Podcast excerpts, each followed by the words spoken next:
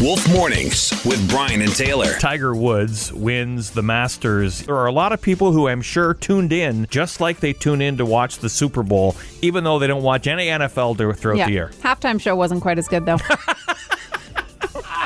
Ladies and gentlemen, we now welcome the Foo Fighters to the ninth hole. Can you imagine? Wolf Mornings with Brian and Taylor. Weekdays 5:30 to 10 on Central Ontario's Best Rock 101.5 The Wolf.